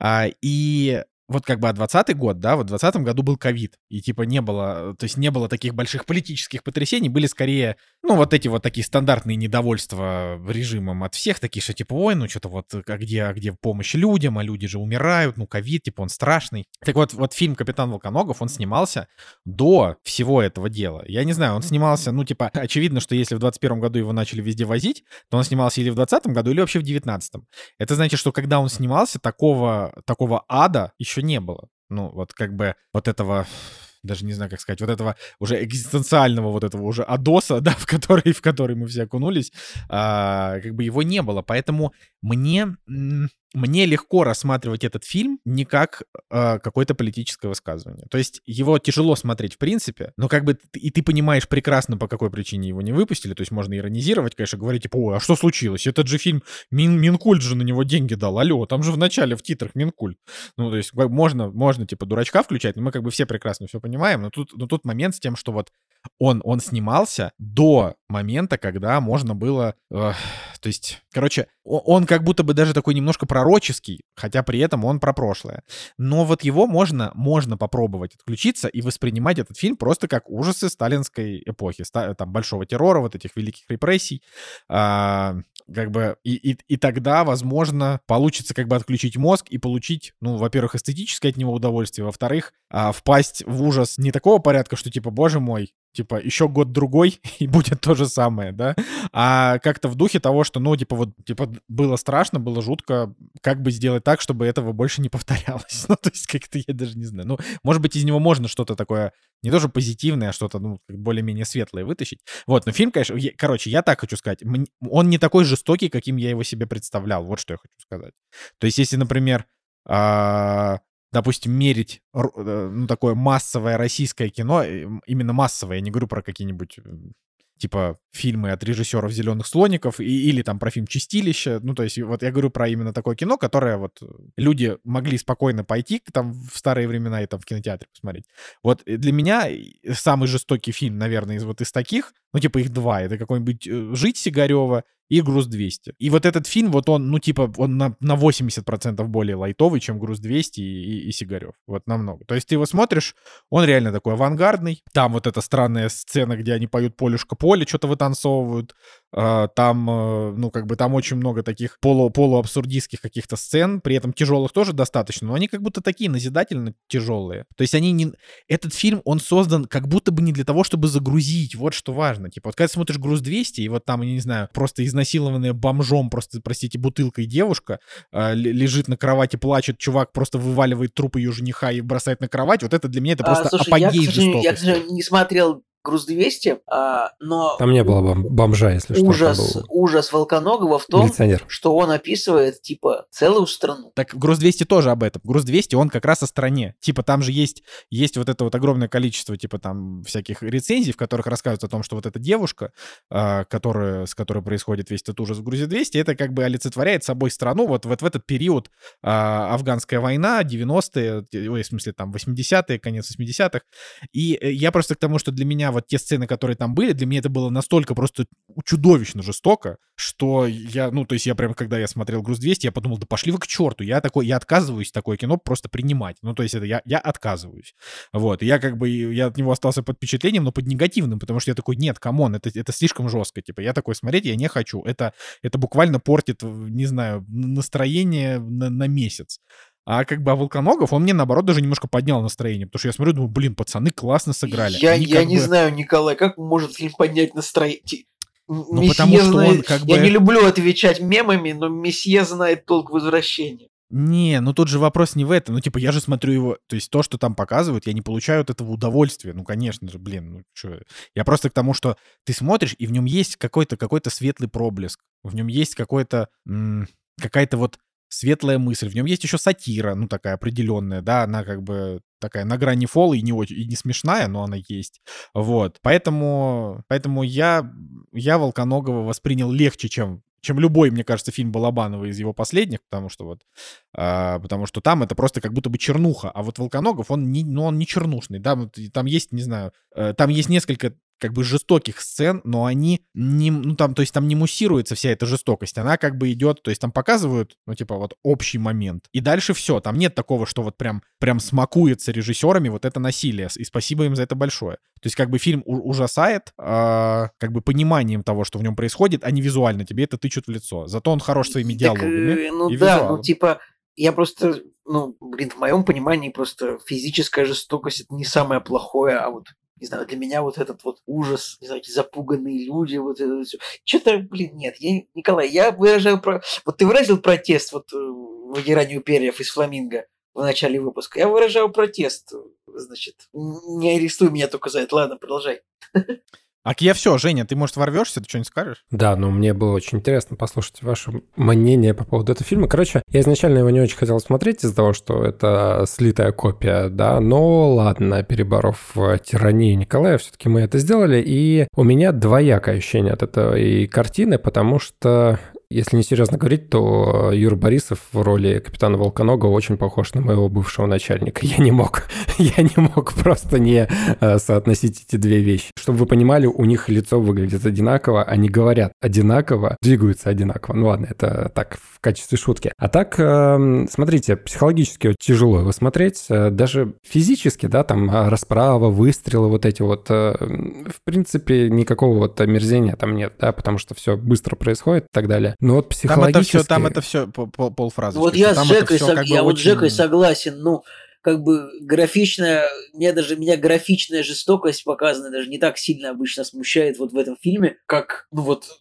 смысл, как бы, что, вот что происходит на самом деле, вот, вот там психологически сложно воспринимать а, сломанные судьбы людей, то есть когда он приходит извиняться, и как вот эти их поступки, как сломанные судьбы влияют на семьи, влияют на детей, жен, а, отцов, сыновей и так далее. То есть как не просто заточение в тюрьму перемалывает людей, а как это касается вообще всех в округе. То есть ты приходишь и говоришь о том, что, вы знаете, вот правда такая, да, и люди по-разному на это реагируют, воспринимают это очень ужасно, да, кто-то не верит, кто-то верит. И смотря на это, чувствуешь просто огромную дыру у себя где-то в груди, потому что люди страдают именно психологически, да, не выдерживают вот этого давления, кончают собой или как-то по-другому на это все реагируют. Ну, то есть это прям страшно сложно вообще воспринимать. С другой стороны, э, сама творческая составляющая этой картины, она, с одной стороны, интересна. То есть они как-то это все вот в интересную такую обертку театра театральности, может быть, э, с одной стороны, заворачивают, потому что, да, вот эти вот песни, представления самих вот этих чекистов, я бы не сказал, что оно романтизировано, да, вот, э, например, смотришь на образ Кукушкина, да, и вот он там, не знаю, не может человека убить, да, как-то страдает, или вот они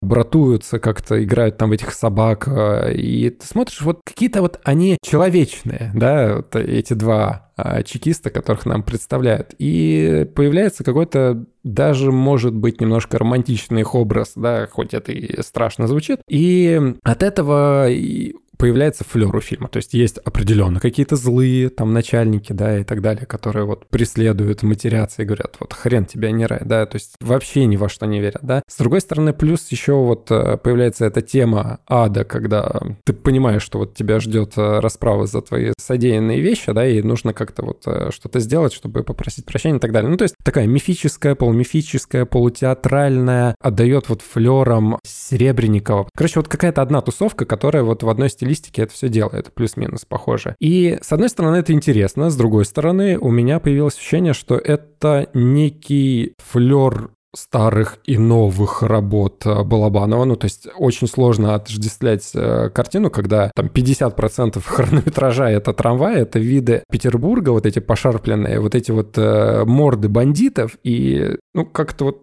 есть такое ощущение, да, безысходности к тому же. Но есть у этой картины а, проблема в том, что с психологической точки зрения характера, мне кажется, не дожаты. Ну, то есть э, мне не хватило накала, смотрите, да, я сейчас э, как с точки зрения именно вот картины, как восприятие вообще произведения идет. Мне не хватило переломного момента какого-то, да, опять же, если сравнивать с Балабановым, то он вот в таких, э, там, не знаю, кочегар какой-нибудь, да, или там Морфий, или брат там первый, да, у него есть четкое понимание характера персонажа и как он живет вообще на экране. А здесь вот э, не хватило именно переломного момента, когда вот этот вот самый чекист, который только что просто избавлялся от людей как э, перчатки, да, там пытал, э, пинал женщины, убивал детей и так далее, как вот одно небольшое проведение, и ему нужно вот сразу идти извиняться. И дальше я чувствую сценарную вот эту вот подоплеку, когда первый персонаж — это корыстное извинение. Следующий персонаж — это извинение, э, которое, опять же, не приносит там никакого... Ну и, короче, вот это вот постепенное-постепенное изменение персонажей, и оно чувствовалось. То есть я не знаю, в чем проблема, в том, что актер его недостаточно классно сыграл. Может быть, диалоги, вот как раз Николай сказал, что там классные диалоги, а мне вот где-то в середине или ближе к концу мне уже показалось, что как это это все съезжает. И вот с психологической, эмоциональной точки зрения именно главного персонажа, как он себя ведет и как он а, проходит через вот эту боль трансформации, ему не хватает осознания того, что он натворил. То есть э, ты сначала смотришь, да, понятно, что вот он не понимает, за что он там извиняется, да, просто хочет там в рай попасть, его меркантильные какие-то там требования исследования, да. Но вот именно трансформация персонажа, трансформация его душевной составляющей, его э, терзаний за то, что он э, соделал, вот этого не хватило. И, короче, в итоге как бы ты такой смотришь, ну, и не рыба, и не мясо. То есть, да, с точки зрения того, как показано, как система перемалывает людей, как э, вот театрально прям выстраивают э, каких-то, да, там, виновных и убивают их пачками тренируется на них и так далее. Вот это все страшно. Это прям классно снято, классно показано, и прям действительно тяжело смотреть. Но вот как цельная картина, мне немножко не хватило какой-то, может быть, страданий персонажа, через которые я бы сам, да, пережил вот эту там трансформацию или больше как-то прочувствовал. Поэтому я такой, ну, 7 поставлю. С одной стороны, очень смелая картина и, наверное, самая смелая за последнее время, которая вот вообще, что можно было выйти в России. Но история такая же, как, например, с Левиафаном, да, когда Министерство культуры такие, так, снимаем на наши деньги Левиафан, а потом такие, нет, мы вообще вот все запрещаем, это, это не про нас и так далее. И вот здесь какая-то такая же история. То есть почему-то решили снять, потом дали заднюю, и в итоге, а, в итоге вот такая судьба у фильма. Ну, мы пока еще, у этого фильма пока судьба еще до конца не решена, такие. Может быть, он Ну и, да. и дойдет до зрителя, я не знаю, дойдет и еще по телевизору будут рассказывать, что типа талантливые молодые люди сняли авангардное кино. типа, А «Останешься расскажите, пожалуйста, прессе». к- кто, А вот у нас- кто режиссеры? Расскажите, пожалуйста. А Наташа Меркулова и Алексей Чупов. Они снимали, например, сериал «Колл-центр». Год назад он выходил. Ну, они как бы... Ну, у них в целом довольно много у них проектов. Вот. То есть поэтому... Они всегда вдвоем снимают, правильно? Не, не всегда. Иногда по одному. Но типа... Ну, но в целом... Ну, часто, да, часто снимают вдвоем. Слушайте, а самое интересное, конечно, виды Петербурга. Вот э, О, да, да, да, как, да, э, да, вообще, Жек. вот это Трамвай мне едет, тоже и вот э, значит, показывают дома, дома, какие-то известные здания, известные виды, и ты смотришь, и с точки зрения юмора а, такое ощущение, что вот они абсолютно ничего не дорисовывали, во двор куда-то зашли и сняли все такое же пошарпленное, все такое же побитое, все такая же атмосфера, и, короче, это очень забавно. Ну, то есть Петербург клевый, просто они, мне кажется, в кадре убрали провода какие-нибудь и современные таблички, вот все остальное осталось так же. Это как опять же, как Балабанов, да, снимал жмурки в Нижнем Новгороде, и по факту ему ничего там не нужно было делать, вот он снимал на натуре, и этот город э, выглядел как, как из прошлого. Петербург Вот тоже Вот, вот на самом деле, вот за что Петербург любили, вот ну, реально, ну просто готовая там съемочная площадка во многих местах, просто там, просто машины убрать и как бы снег э, вывести, и все, и любое кино можно снять. Вот в России сейчас снимают, значит, значит, есть, значит, две киношные декорации, типа, в общем, короче, все фильмы снимают в Петербурге, но в Москве снимают, если нужно снять фильм, герои которого богатые москвичи. Вот если нужно Москва-Сити, типа. Все. Это шутка, конечно, но типа. э, Просто, ну, майор Гром, там, этот, э, Азазель, капитан Волконогов, да. Дуэлянт. Ду- ну, дуэлянт, дуэлянт он был не то Дуэлянт чтобы в Петербурге. Но они там Он, он они там вообще дорисовывали. там какие-то такие странные были вообще съемочные локации. Мне вообще непонятно было, что им реально было, ну вот в Петербурге по- по-нормальному не снять, поэтому Дуэлянт вообще дизреспект этому фильму. Короче, э, давайте, что еще, что еще думаете? Ну, я Да, да. даже не знаю. Про него можно говорить э, часами, можно толком ничего не сказать. Для меня, то есть осно- основные мысли просто я уже высказал, что как бы а, что, типа, для... я думал, что он будет жестче, а морально я его воспринял чуть полегче, просто потому что, ну, типа, мне тоже было тяжело его смотреть. Я не знаю, мне кажется, что на- надо вообще полностью вырезать мой монолог про этот, про этот фильм, потому что он у меня, как бы, я не могу нормально свою мысль сформулировать и чувствую себя дегродом из-за этого. Ну, типа, мне его было смотреть тяжело. При этом я не чувствовал вот этого, вот этого давления на себя, давления на зрителя, как, например, я чувствовал практически на всех фильмах Балабанова, кроме там «Жмурок» и «Брата один» и «Брата два». Вот. Поэтому, то есть я его смотрел как такое авторское кино с авторским взглядом на значит, НКВДшный большой террор. А, Естественно, параллели с современным миром, с современными, там, не знаю, э, современной там цензурой, с какими-то современными вот этими законами. Это тоже, конечно, прослеживается, но давайте будем честны. Вот давайте будем честны, что, типа, каким бы чудовищно страшным не был 2022 год, ну, типа, 38 год был страшнее в сто раз просто. То есть вот, ну, типа, вот буквально вот, вот то, что показывают в этом фильме, это вот оно примерно так и было. Ну, как бы утрировано, но примерно так и было, потому что вот эти два года, 37-38, они были абсолютно чудовищны, абсолютно. И как бы, э, ну, то есть мы, мы сейчас, как бы живя в современном мире, ужасаясь тому, что происходит вот в 22-23 году, мы как бы не можем себе даже визуализировать в голове вот этого кошмара. И наши, опять же, наши родители не могут, потому что они тогда не жили. И наши бабушки, дедушки тогда были детьми. То есть настолько это было давно. Почти, блин, сто лет назад без малого. Вот. И это, и как бы, и вот... А, вот- слушай, вот, ну, э, Ну, для многих то, что происходит сейчас, это... Я тебе напомню, что ну, идут боевые действия все-таки настоящие.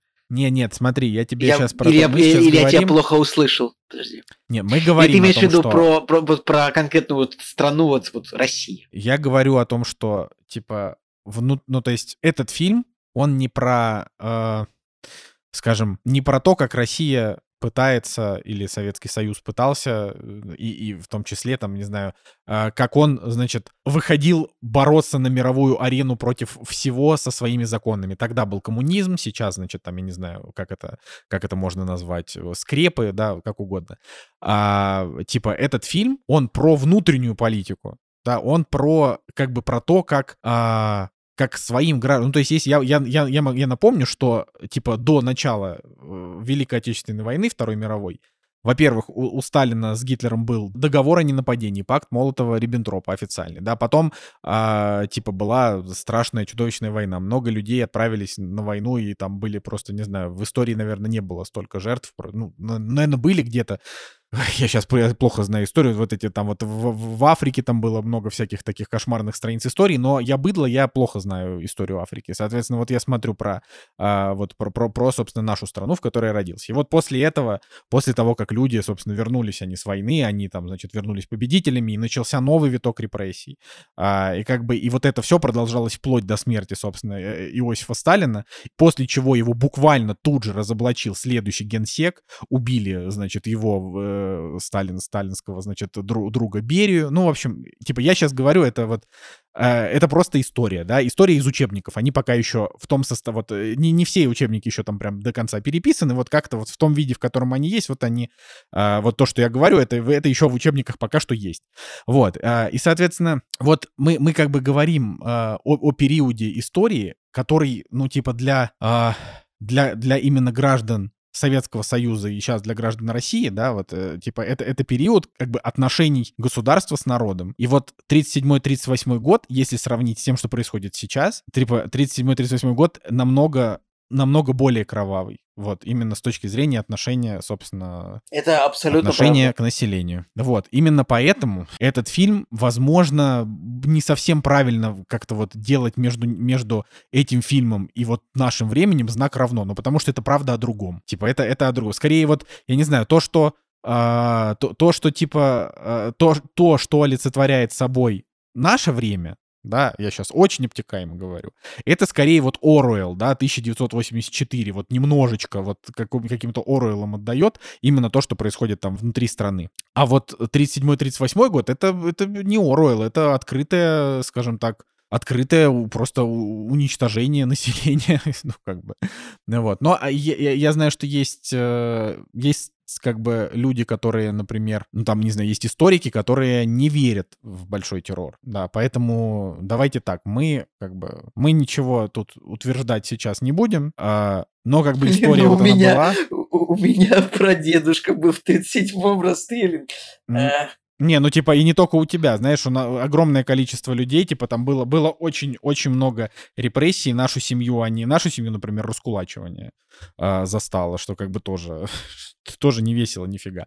Поэтому как бы история была, она была жесткая, и вот, вот этот фильм, он скорее, ну как вот а, одно время э, в России, ну, типа, практически не было памятников Сталину, да, потому что Сталин, он как бы был э, ну, типа, расчеловечен в лице, э, типа, в лице россиян и там конца уже Советского Союза и современных, то есть, типа, его э, старались вообще, типа, как можно меньше упоминать, просто потому что действительно человек был просто предельно жестокий. И как бы, ну, мы же не можем просто, просто забыть это, да? Вот, то есть оно, оно существовало. И вот этот фильм, он ставит как будто бы такую жирную черту под всем вот этим. То есть он это показывает не... Он не показывает там политиков, да, он не показывает... Э, он там, не знаю, никакие законы он не, не постулирует, ничего вот этого нет. А, значит, он просто вот как бы повествует об этих временах глазами репрессивного, репрессивного аппарата, именно исполнительного репрессивного аппарата.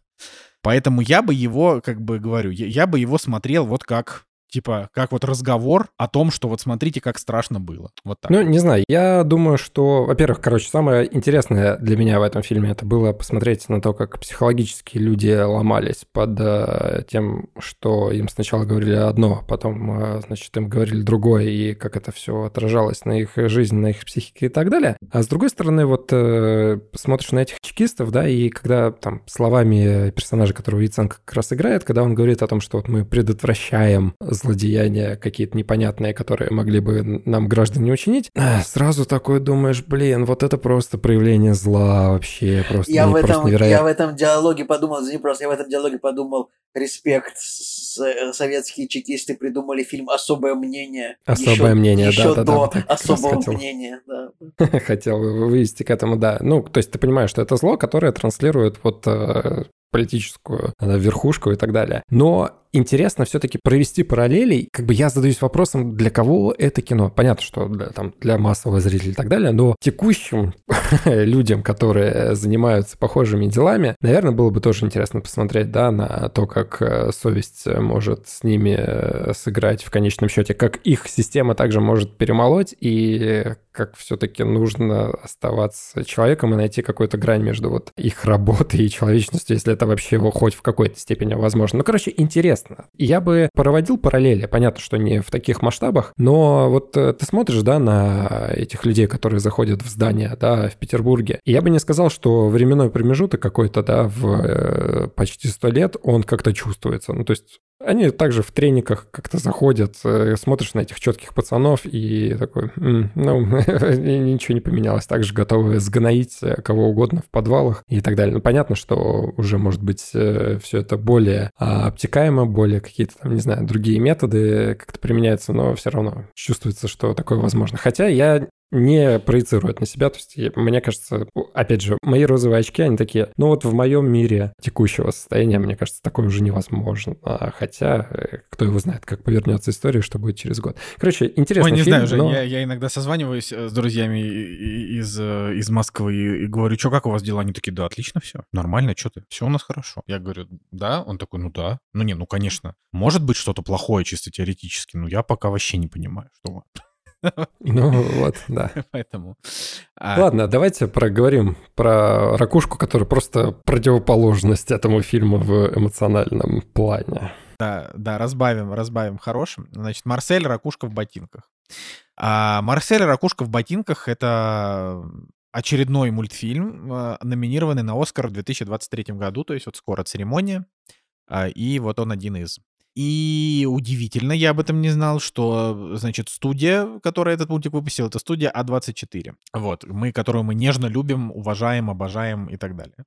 И вот что еще интересно, то что Значит, режиссер этой истории Дин Флейшер Кэмп, он 13 лет назад выпустил короткометражку. Обожаю такие истории. Но это как да. район номер 9 или 9, да. которые были в свое время, да. Да, и вот он, собственно, выпустил короткометражку четырехминутную, которую я не смотрел, но я уверен, что там примерно то же самое, что здесь, только, только типа вот, не знаю, первые три минуты этого фильма, это вот та короткометражка есть, ну, условно, да, поэтому я не думаю, что ее есть смысл смотреть, только если уж вы прям вообще угорели по этой истории. Вот, и как бы он номинирован на лучший анимационный фильм, но при этом это, это как бы не анимационный фильм. Это... Э, это что-то такое... Э, это фильм со спецэффектами. Ну, как бы... Я бы это... Да, да, да, вот Женя правильно говорит. Реально, фильм со спецэффектами. То есть э, это как э, номинировать, ну вот, ну не знаю, как это на лучший анимационный фильм номинировать какой-нибудь марвеловский фильм, там, Стражи Галактики, потому что там енот. Ну, типа, он же как бы спецэффект, спецэффект.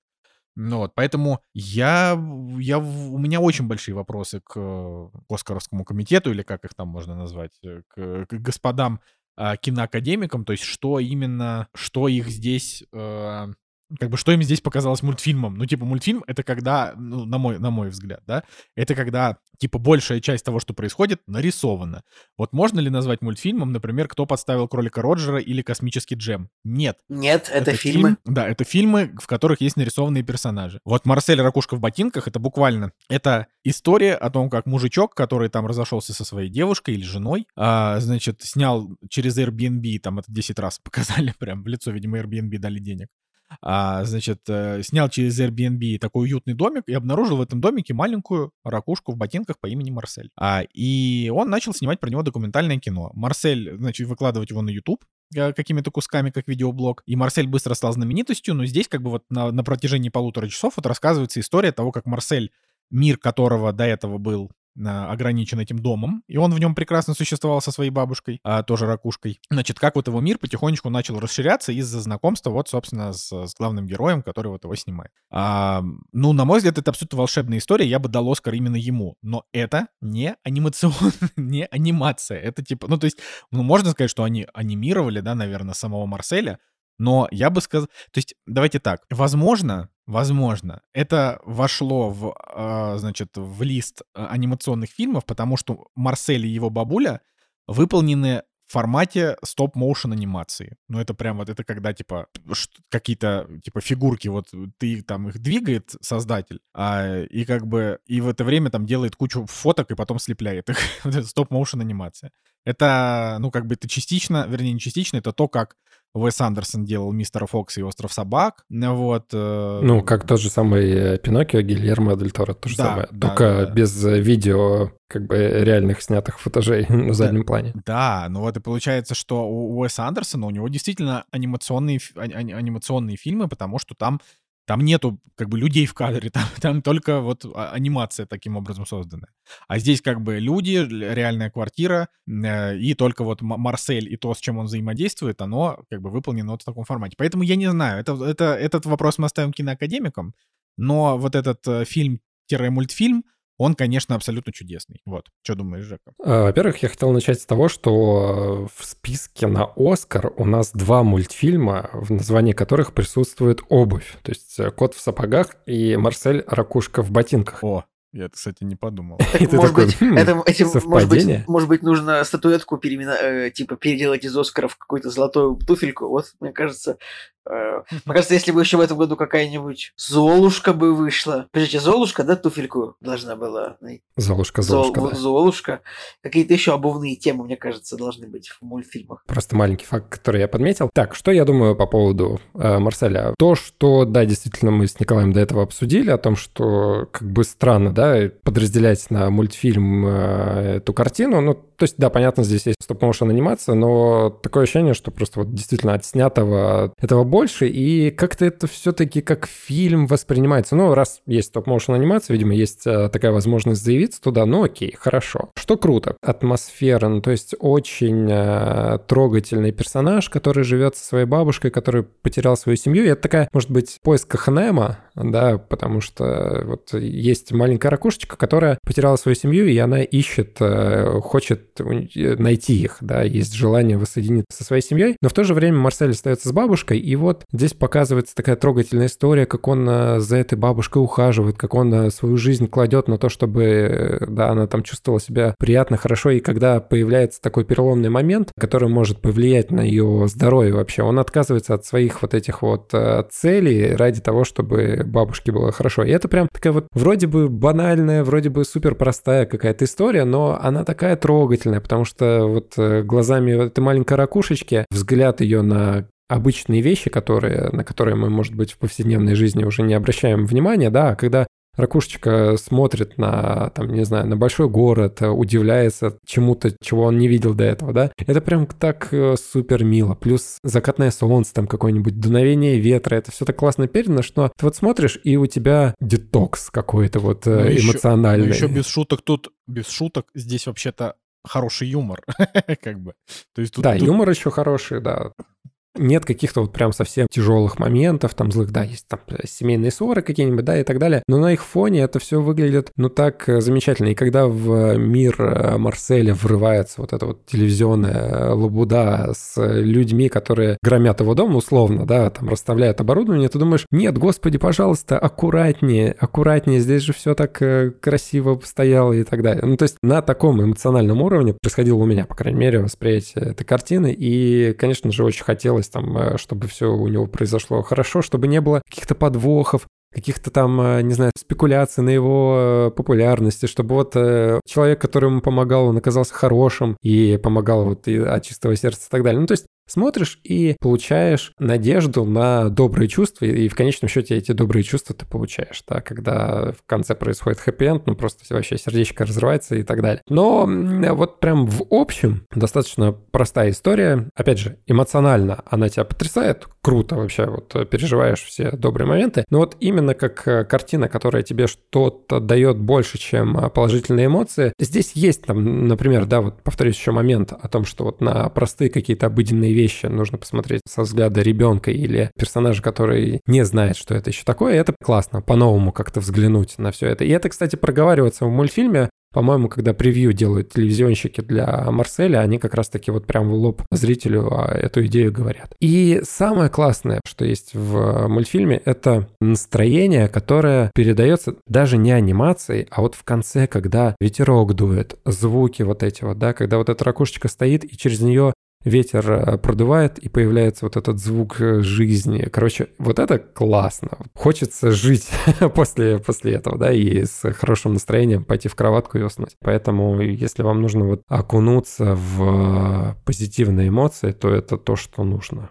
Согласен. Я в итоге, наверное, поставлю 8, потому что, ну, вот все вышесказанное, это вот плюсы именно на восьмерочку. Но не, не больше, потому что вот именно в масштабе истории, да, это не есть какая там, не знаю, великая а история, которую там тебе пересказали. Да, ну, просто вот какая-то локальная история, которая просто трогательна. Это как, знаете, как было с фильмом, а, который э, выиграл на Оскаре про глухонемых, да, то есть э, да. там тоже такая локальная история, которая, она тоже очень милая, очень такая э, вся трогательная, проницательная, но, опять же, это локальная история, которую вот только что посмотрел, переживал персонажем, и все. Вот, и здесь такая же история, очень, очень какой-то, наверное, похожий акцент. Ну да, ну я, я бы, я бы Марселю дал, дал Оскара, реально. Типа, «Кот в сапогах», конечно, хороший, но он, он кажется очень коммерческим на фоне Марселя. Марсель кажется тем, что вот проектом, который чувак пронес с собой всю свою жизнь. И вот это как бы... Как будто бы вот непонятно, что он будет делать дальше. То есть вот он сделал его, и, ну, понятно, что у него там дальше будет делать Лилу и Стич, я так понимаю, что, ну, типа,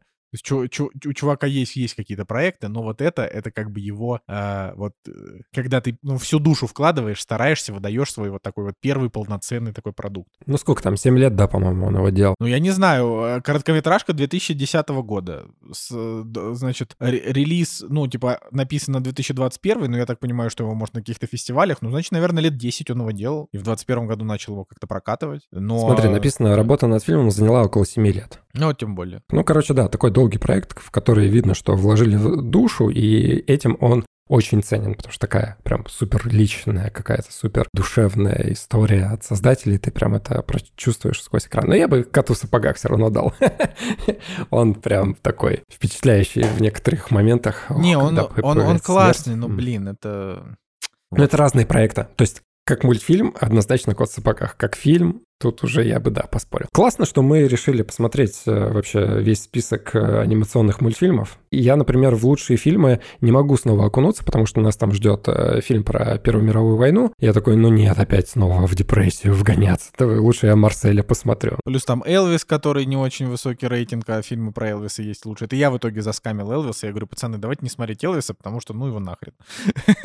Так что мы будем не подготовлены к Оскару, мне кажется. Да, зато я завтра иду на «Аватар 2», поэтому вот еще один оскароносный фильм посмотрю. Ура! Можете порадоваться, да, за меня. Да. Ладно, я думаю, что мы можем закончить наш подкаст на этой неделе. А, если мы выйдем на следующей неделе, значит, э, значит, как это, диалоги про капитана Волконогова были средактированы. Если нет, да, то ребят, вы э, да. все равно никогда не узнаете, где нас искать. Уважаемые слушатели, вы извините, если немножко грустно было в центре выпуска сегодня. Ну, бывает такое. Дальше будет веселее, я уверен. Николай? Ну, мне кажется, что люди ждут, что мы такие будем веселенькие. Ну, не каждый раз, да. Ладно. Че, прощаемся. Николай Солнышко с вами был. Николай Цугулиев. Евгений Москвин. Всем пока. До следующей недели. Кактус.